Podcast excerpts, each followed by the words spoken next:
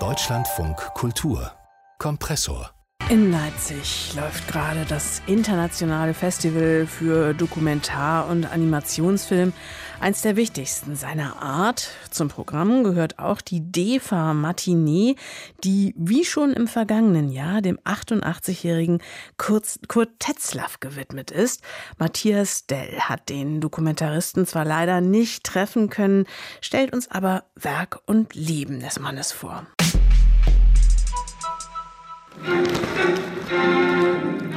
Erwartet keine Sensation. Wir wollen einfach eine Viertelstunde dabei sein. Ganz so viel Zeit ist nicht, wie einer der frühesten Filme von Kurt Tetzlaff verspricht. Im Januar 63. Tetzlaff filmt die Brigade Gustav Klinke. Die muss Gleise vom Schnee befreien, damit die Kohlebagger auch im Winter arbeiten können. Kampf gegen die Natur für den Fortschritt. Sprecher Manfred Krug. Im Januar 63 gewinnt beim Festival in Leipzig einen Preis. Fast 30 Jahre später, das andere Ende des Werks. Tetzlaff beginnt im März 1989 mit dem Potsdamer Abiturienten Alexander zu drehen. Die DDR-Führung ist müde. Egon Krenz, die damals auch schon über 50-jährige Nachwuchshoffnung der SED, verkündet im Mai die Wahlergebnisse. Liebe Bürgerinnen und Bürger der Deutschen Demokratischen Republik, liebe Freunde und Genossen. Krenz klingt wie eine Sprechmaschine, bei der die Akkus runter sind. Statt Zahlen zu nennen, verlautbart der Vorsitzende der Wahlkommission Sätze, in denen ein vereinzeltes Verb von lauter vorbereiteten Substantiven erstickt wird. Das vorläufige, zusammengefasste Gesamtergebnis der Wahlen zu den Stadtbezirksversammlungen von Berlin, zu den Kreistagen und den Stadtverordnetenversammlungen der Stadtkreise widerspiegelt das Bekenntnis der Wählerinnen und Wähler zu den Zielen des gemeinsamen Wahlprogramms für das weitere Gedeihen unserer Städte und Gemeinden, für einen starken Sozialismus und einen sicheren Frieden. Tetzlaff nutzt das offizielle Fernsehmaterial als Kontrast zu seinem Protagonisten, der eigene sprachliche Bilder sucht. Wenn man die Wahrheit verschweigt, verheult der Körper in sich und man kriegt es erst mit, wenn es zu spät ist, denke ich. Und das gilt, denke ich, für jeden persönlich, aber auch für eine ganze Gesellschaft. Pfarrersohn Alexander ist eine poröse Gestalt. Ein junger Mann, der sich Gedanken macht und sie zögernd ausspricht. Tetzler folgt ihm durch die beiden Filme Im Durchgang und Im Übergang, die dieses Jahr in Leipzig gezeigt werden.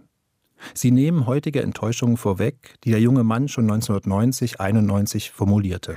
Alles, was sich mit dem Ruf Wir sind das Volk verbindet, dieser Stolz, der da drin steckte. Und davon ist eben leider nichts mehr zu spüren. Das ist völlig weg.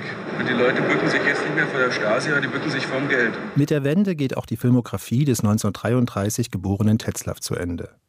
Bis Mitte der 1990er Jahre dreht er noch Fernsehdokumentationen und absolviert nach dem Ende des DEFA Dokumentarfilmstudios Arbeitsbeschaffungsmaßnahmen. Das war die Alternative zum Arbeitslosengeld. Da kam dann ein Redakteur aus München und wollte uns erklären, wie man ein Sujet von zehn Minuten dreht. Ich habe da nicht mitgespielt. Erzählte Tetzlaff in einem Interview 2011. Dabei ist sein Werk umfangreich. 50, 60 Filme, an denen er beteiligt war. Tetzlaff war kein großer Stilist, aber ein genauer Beobachter. Ende der 1970er Jahre dreht er in Augsburg eine neunminütige Miniatur mit der echten Marie A., einer frühen Liebe von Brecht, der der Dichter seine Erinnerung gewidmet hat, eins seiner schönsten Gedichte. Elegant war er nie, aber sauber. Und abends ist er doch dann immer in so Lokale gegangen, wo die Arbeiter waren und, und darum hat er sich die Sprache angewöhnt. Er wollte es halt einmal anders haben als wie die anderen Dichter. Und einmal habe ich zu ihm gesagt, schreib mir halt einmal einen gescheiten Brief und nicht alles so in Gedichtform. Ich wollte einmal einen gescheiten Brief. Das ist ernüchternd. Genauso wie der Film Es genügt nicht 18 zu sein von 1966.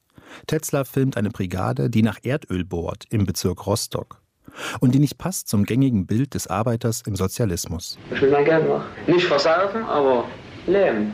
Leben. Wenn mir was gefällt, dann kaufe ich was und dann werden verschiedene Partys gestartet.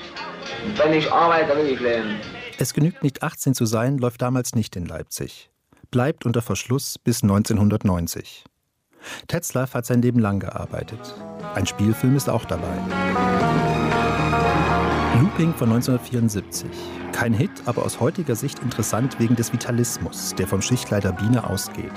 Einem Draufgänger.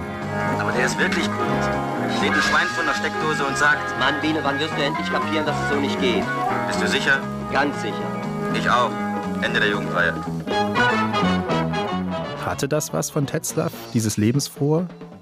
Immerhin fuhr er Cabrio und das in der DDR. Sein Produktionsleiter und Freund Ulrich Kling. Eine bescheidene Ausführung eines Cabrios. Es war ein Wartburg und der hatte tatsächlich, da konnte man das Dach einrollen und das war der Cabrio, ja.